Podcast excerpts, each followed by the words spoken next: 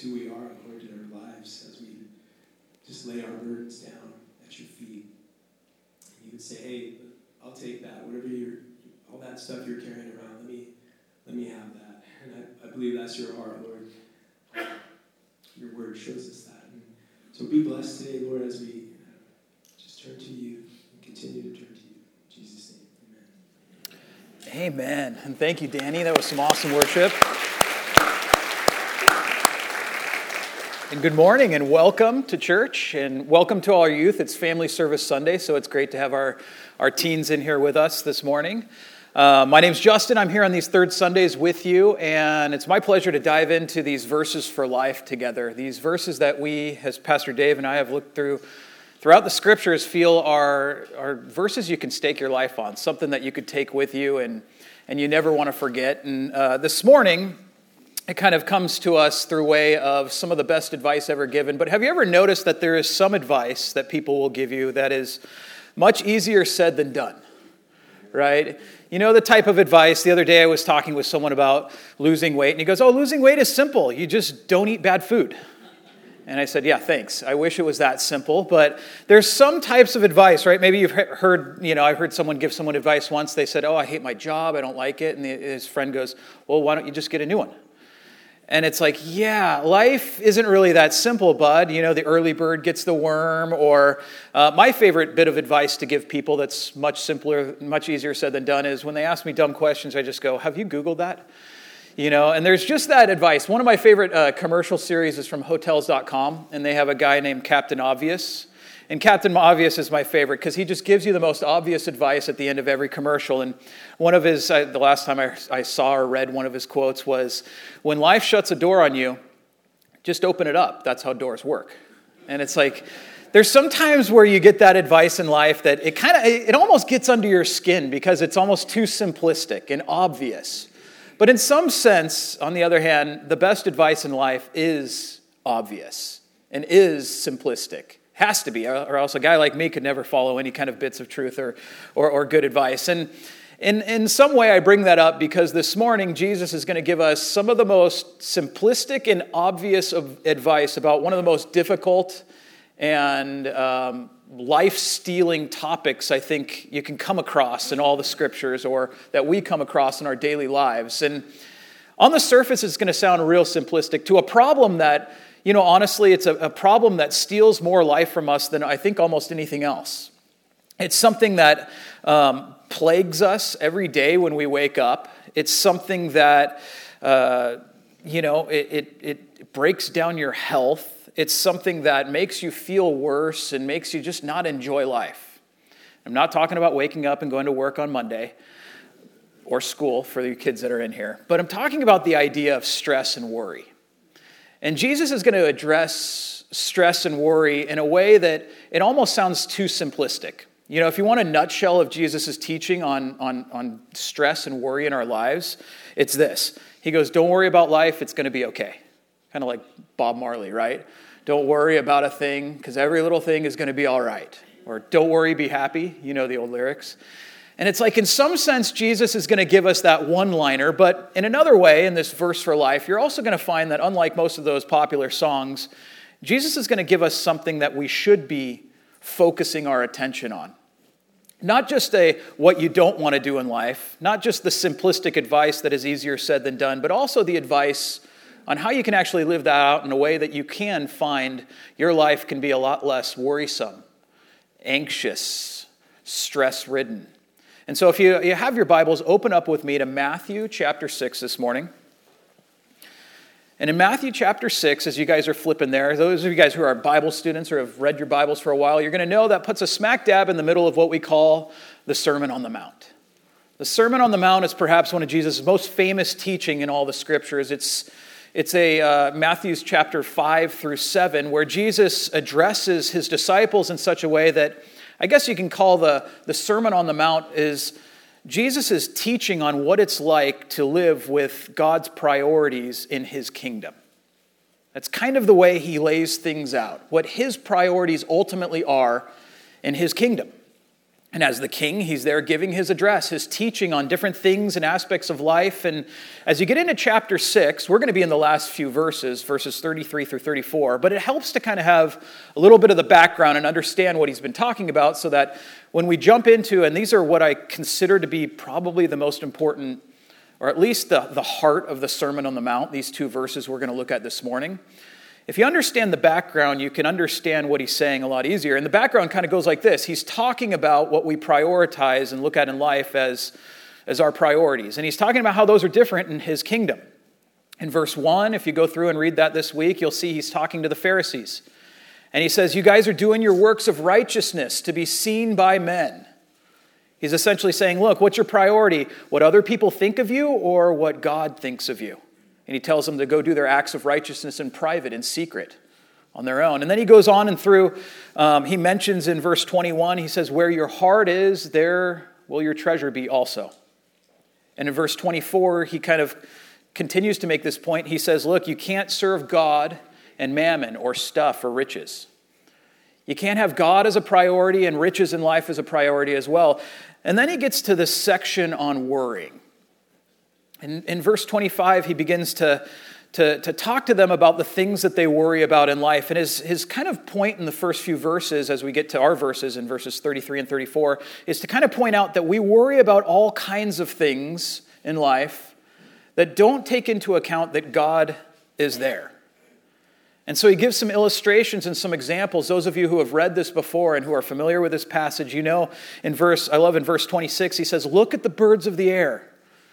You don't see them freaking, about, uh, freaking out over their 401ks. You don't see them worrying about who's going to win the next election. You don't see them fretting to store up everything. He goes, Look at how God takes care of them. Yes, they work and they toil, but God still takes care of them. He says, Look at the lilies of the field, and, and you'll notice that in all their beauty, when a flower comes to blossom, he's, he's arrayed them with more glory than Solomon was, the richest man of all time, arrayed in all of his glory and splendor. And his point is look around you at life and notice that life goes on no matter what you're worrying about. God is there. He's paying attention. He's taking care of things. He's there for nature, and his contrast or his point from that is he's definitely going to be there for you. And in verse 27, he makes a great point about worry. He says, Look, besides, which one of you can add one cubit or one, one foot to your, your height by worrying? Like, what does worry do for you in the end, anyways? All those stresses, all those worries, all those nights you woke up or couldn't go to bed, all that anxiety. He goes, how much of that has actually changed things in your life? His point is, is it doesn't. In reality, what worry does is it changes us for the worse. You know, it was not too long ago I read a study and it says one out of every 10 things that we actually worry about will ever come to pass. If you've ever seen Dumb and Dumber, you're like, so you're saying there's a chance. It's like, yeah, there's, so there's a chance. There's a one in 10 chance that the things you're worrying about will ever come to pass. But they did another study on those one in 10 things. And they found that out of the 10% of things that will actually happen, 80% of that will happen in a way that was a lot easier or more mellow than you ever thought was going to happen. You know, you ever had something happen, you go, oh, that wasn't as bad as I thought. So you're saying there's a 2% chance that something could happen and that could be as bad as I expected happen. Yes, but they continued on the study. When you add in the toll that stress and worry takes on your body physically, as it raises your cortisone levels as you stress about things and it breaks down your they found that, that stressed out people worriers are more likely to get sick more likely to have cancer more likely to have heart disease more likely to have depression more likely to have anxiety and panic attacks and all those things. As you take all the results from the worry and stress for that 2% of things that is actually going to happen, the result is, is that the results of stress and worry on your body are worse than anything that would ever happen to you. And that's kind of the way it's, it's going. Jesus is going, look, what is worrying even doing in your life? What is all the stressing out that you guys have about? And, and he's talking to them about some of the most basic things in life getting your bills paid. He's talking to them about their food. He's talking to them about their clothing and what they look like. And he's going, What is worrying about your image? What is worrying about other, what other people think of you? What is worrying about this, that, or the other actually do for you? And he's going, Nothing. And your worry in the end isn't going to change anything. So now that's the background as we kind of come up to verses 33 and 34. As I said, Jesus is going to give us a bit of a simplistic view on worry, and it, it kind of comes down to this don't worry about anything, it's all going to be all right. But before he does that in verse 33, he kind of gives us what he really wants us to be focusing on. Let's look at verses 33 and 34 together. But seek first the kingdom of God and his righteousness, and all these things shall be added to you.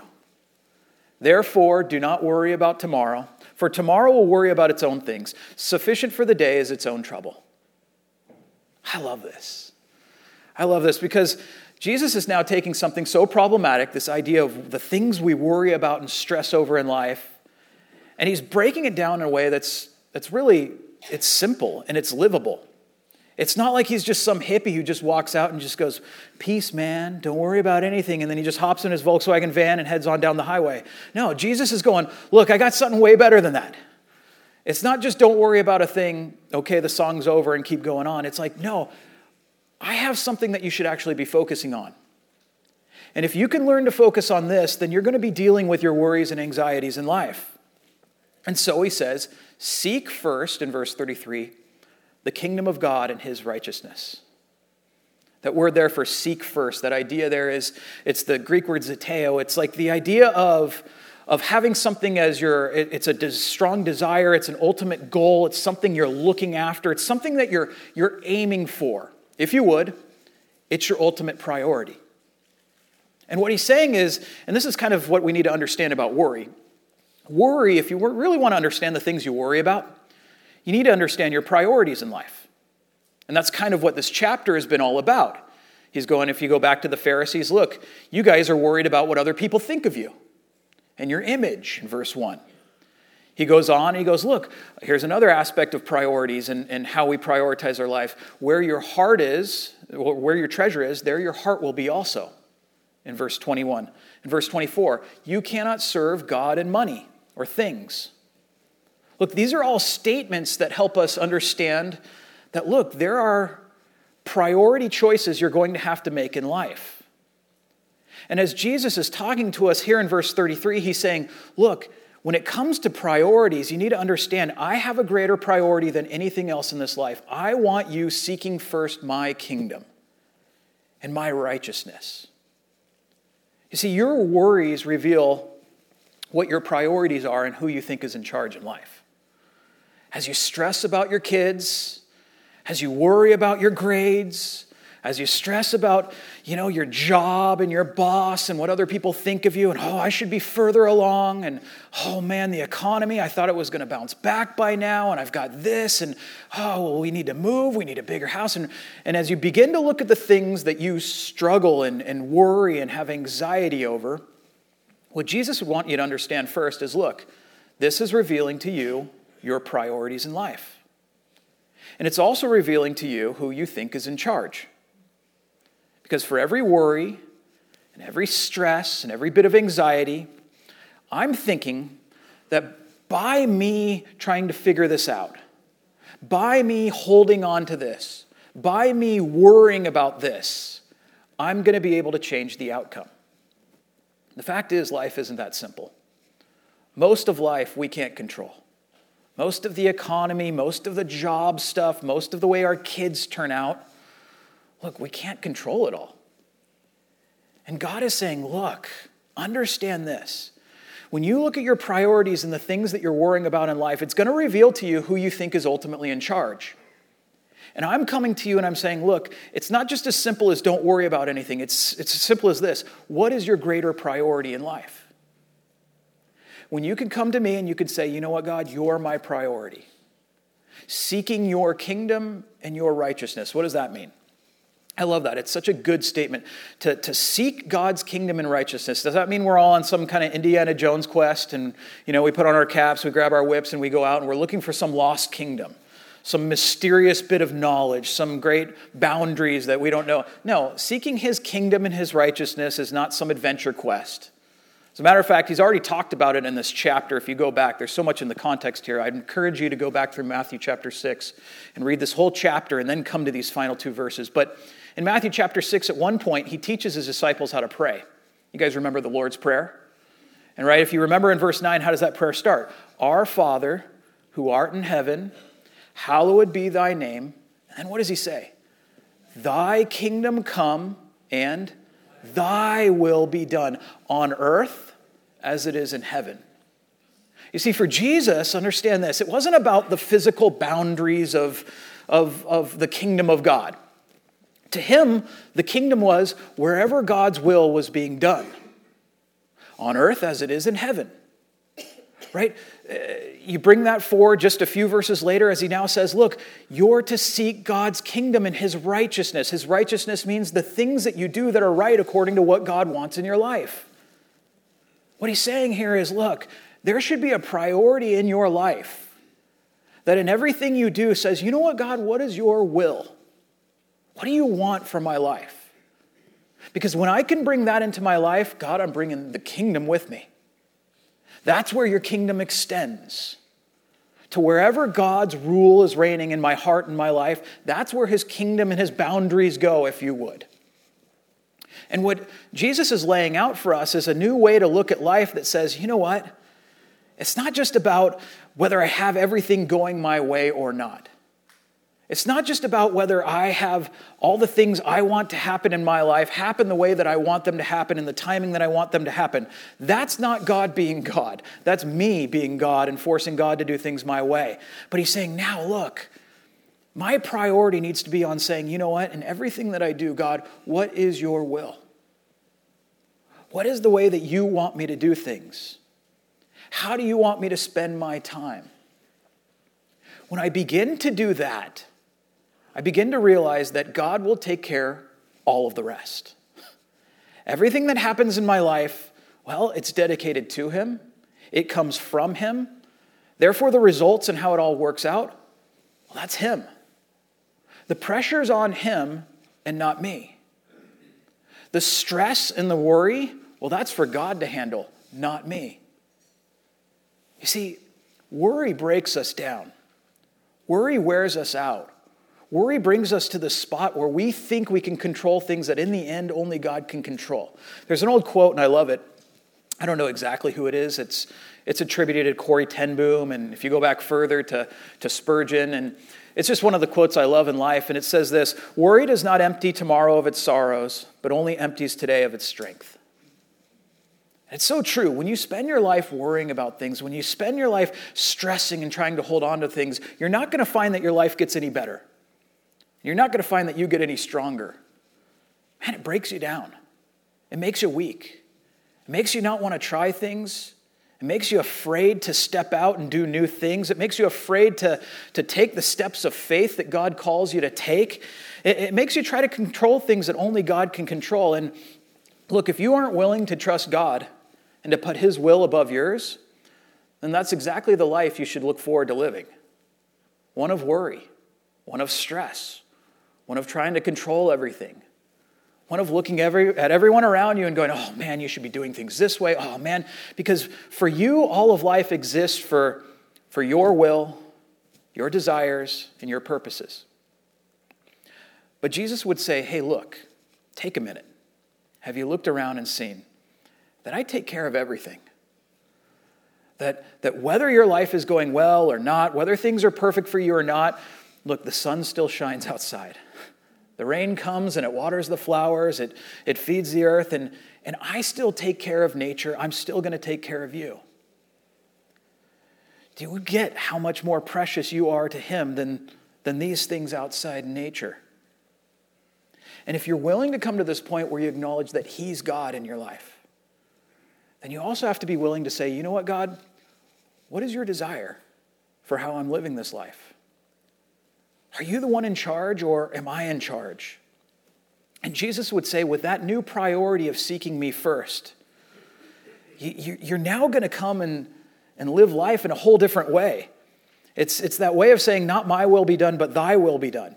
God, I'm so, I'm so worried and stressed about my, this relationship or the election or uh, my kids in college or what house I get or, or my retirement or these health problems. And Jesus comes to us and says, Look, most of that you can't change.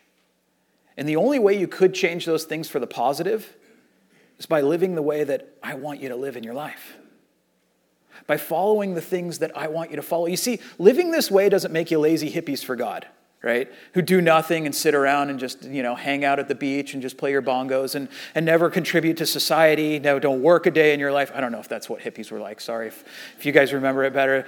Um, but, but look, it doesn't make you these lazy Christians who do nothing for God. It doesn't make you these people who, who, who, who aren't useful to society. If anything, it makes you the most hardworking, beneficial people around. Because following God will, God's will means when you hear God speak to you, and you will, you read the scriptures and you hear him say, like Colossians 3, work heartily as unto the Lord when he's talking to people who go to their jobs. Love your neighbor as yourself, do good unto others. It's like by following what God wants for your life, you will become one of the most productive, like influential people you could be. Quite the opposite of a lazy hippie, but at the same time, you're someone who's realizing, you know what? It all doesn't rely on me. Whew. God, it's on you. I'm called to seek you in all that I do. I'm called to give it to you first.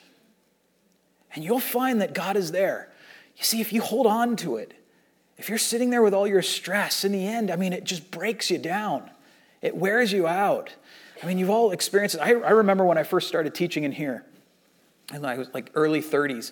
I was like so nervous of what, what you guys, I mean, Pastor Dave's church, and Pastor Dave is an amazing pastor, and it's like his teaching is so awesome. And I got to go stand up there and pretend like I know what I'm talking about compared to him. This is like, no way. And, and so I'm like looking at most of you guys, and I've had your kids in the youth group. I'm like, how are they ever to like respect me? Um, be take me like a grown up? I'm, you know, I. And it's like the greatest moment came all of a sudden when I went through this passage. I remember reading it and going, huh, I don't care what they think. No offense, like, I don't care what you think anymore. And I don't mean that in, a, in an offensive way, but it's like, you know what? If you got to live your life worrying about what other people think of you, and we've all been there before, worrying about you know the stresses of keeping up with someone else and, and worrying about you know your kids and worrying all these stresses and, and thinking it, it's all on you to reach some standard to make things happen then understand this God's not God to you. Jesus isn't your Lord. You are. But when I see those worries and stress, and I, I still worry about what you guys think. I respect you, and, and you guys are my church family, and so I love to teach to you. I'm not saying I don't respect. Some guy walked out up to me after first service. He goes, Glad to know you don't care about me at all. And I was like, I didn't mean it that way. I just, I mean, I do care. Obviously, I got notes here. I got a message. I sat down and wrote this out. What I'm saying is, look, I care though because the Lord loves you. And I care though, and the results are all in the Lord. And if I can learn to bring God into my priorities, and to make seeking Him the first goal and priority of my life, whew, man, there's a big load off my shoulders. That stress, oh, it stops weighing me down. You see, we so often think of prioritizing life like, you know what, I'm, I'm going to I remember when I was a little kid, and I've probably used this illustration before, but you know, you'd be in school and you'd make those little, maybe you made a pie chart, or maybe you just made a list of all your favorite priorities in life. You know, teachers, when you were younger, had you do that, right? And the biggest part, part of the pie goes to God. And then comes family. And then comes maybe school or work. And then comes, you know, and you make your priority list, the football game that's going on this afternoon. And then comes whatever else and you baseball, and you, you go on through the list. And it's like we have all these areas, and we tend to order life like that. But God would look at us and He'd go, Look, I, it's not how I order life. It's not how I want you to order your life. I want you to look at that list and just say, It's Jesus first in everything. It's God first in my whole life. It's God first in my family. It's God first at my job or at school. It's God first with my neighbors it's God first and your kingdom first with, with my everything that I do with my finances, how I'm going to order that. It's not, God, you're just some little part of the pie over here. I visit you on Sundays. I put a little money in the plate and, and we're good, right? I did what you wanted me to do. Jesus is saying, no, this is a whole new way of prioritizing your life. It's like, I call you to do all these things. I'm not saying nothing else is important in your life. I'm saying these are all so incredibly important that you have to put me first in them. It's seeking you first in all that I do. And how I treat that waiter who maybe didn't pay any attention to me and was over on their phone the whole time and didn't refill my water. You, got, oh, you want a tip? I got a tip for you. Let me, let me write down and tell you how to do your job, you know? And it's like, no, no, no. It's God first with that waiter. It's God first with your neighbor and their long weeds growing over into your yard and parking their car in front of your house. No, it's God first. Your kingdom come, your will be done. Look, the moment I can let go of all these things, I could stop stressing out. I could stop worrying. I can stop controlling things that I can't quite control, and I can start reflecting the type of God that He truly is. In the previous verse, in verse 32, he says, After all these things, talking about the external things, that's what the Gentiles seek. That's what people who don't know God worry about, seek after, trying to get even with others, trying to let everyone know their opinion on Yelp, trying to always tear down others, trying to always have things go perfectly in their world with the control that they have. But he goes, that's not our way. Our way is to seek first your kingdom and righteousness. And here's what I love. You feel like you're going to lose out. You're, well, who's going to put them in their place? Well, I'm going to get walked all over. I'm going to. Look at what he says at the end of verse 33. Seek first your kingdom and righteousness, righteousness, and all these things shall be added unto you. I got it. Now, that's not a verse that says, whatever you want in life, if you come and do things my way, I'm going to give you it. You want your Rolls Royce? Come to church, you know, donate, tithe, and, and believe, and you're going to get it. It's not a verse that says, I'm going to give you everything you want in, in life. It's a verse that says, look, when I'm your priority, you're my priority. I'll take care of you. When I'm everything to you, don't worry. I've got all the other things. In the context, he's talking about your clothing. He's talking about people and their, their image of each other. He's talking about um, your food. He goes, I'll take care of everything you need. You don't need to stress. But your real stress and worry should be about just following me. How do I spend my life serving you and seeking your kingdom, God? And then what I love is he goes, Look, I'll take care of everything now. He gets to that cliche bit of obvious advice. Advice that maybe on the surface, when I said it up front, you're like, don't worry about anything. You don't know my life, Lord. You don't know my stresses. You don't know what my kids are like, or what my family's like, or what my house is like, or what I have these needs of. You don't know my bills. He goes, Seek first my kingdom and my righteousness, and I'll take care of everything. And then as he gets to verse 34, it makes it so natural now. Therefore, don't worry about tomorrow for tomorrow will worry about its own things. Sufficient for the day is its own trouble. And he's not saying trouble as in, here's bad things coming your way today, you better stress out about those. No, his whole point is don't stress. He's saying, look, there's enough things that you need to be doing today. There's enough problems that will pop up that God has solutions if you're seeking Him for today. He goes, now, you get to this point where if you're seeking first my kingdom and righteousness, shh, I don't need to worry about a thing because every little thing is going to be all right, as God would say. There's something natural about the way Jesus is saying this, and he's saying, Look, I've got you.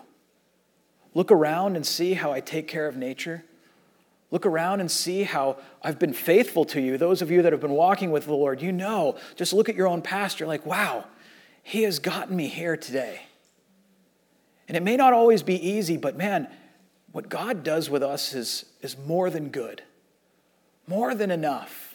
I love how David summed it up over in Psalm 23, which you guys sang with Danny this morning. He said, You know, surely goodness and mercy, as he's reflecting on the house of the Lord, will follow me all the days of my life. It's like, whew, God, wherever I go, when I'm just dwelling on the fact that you are my shepherd and you take care of me, such a great song for the message today. I know that everywhere I go, your goodness and your mercy are going to be there. that you're going to take care of me, that you're not going to leave me alone. And so, as we wrap it up here, it kind of draws us to this natural question we should all ask ourselves as we look at this week ahead. And, and really, it's a simple one What am I worrying about? Maybe take some time this week to write down some of the, it's part of our, our small group or discussion questions for home fellowships. And so I would encourage you to just do this on your own if you're not part of one of those, but take some time to write down some of the things that you stress out about. Make a list. And then go back through this passage and, and ask the Lord, look, in all these things, Lord, how can you be my greatest priority? With my financial problems, how, Lord, am I, am I honoring you with the money that you give me? With my family, Lord, how am I putting you first in the way that I treat everyone, in the way that I stress over my kids? Am I giving them the grace that you give to me? With my job, Lord, how am I putting you first at my work? It doesn't mean that I'm looking for shortcuts and easy ways out and, and, and, and, and wasting time and, and avoiding doing the things I'm supposed to be doing or talking bad about my boss behind their back. Lord, how are you first at my work? And with all the stresses, as you begin to kind of work this in, you're going to find that, man, when your priority changes to God and His kingdom, those stresses begin to kind of fade away. You begin to learn that God's going to take care of you. He always has and He always will. So let's spend some time this week reflecting on this verse and seeking first His kingdom and righteousness. And man, we'll see as a church how much stress and worry and anxiety kind of starts to fade away. Amen? Let's pray. Lord, we thank you so very much that we can take this promise that you give us and we can kind of lay it on the foundation of what you've done for us. To know how much you love us, Jesus, as you've given your very life for us on that cross. That the, the very premise of us trusting you as a God who takes care of us can ultimately be founded on a God who loves us so very much that he would give his, his only begotten Son for us. Thank you, Jesus. Help us to hear your words and to not be offended by them, to not let it get under our skin, but to, to let us work it out and to say, you know what, God, I'm going to trust you. I'm going to let go of some of these burdens and worries I've been holding on to. And I'm going to look to you because your goodness and your mercy will follow me all the days of my life. So, Lord, help me to help me to make it my focus to put you first in all the things that I do. Not because I have to, not because that's what gets me into heaven, not because I'm working to, to earn something from you, because, but because, Lord, following you and putting you first is ultimately what's best for my life. So, Lord, we rest all of our lives in your hand. We recognize you're the only worthy one that could take care of us in the way that we need to be taken care of. It's in Jesus' name we pray. Amen.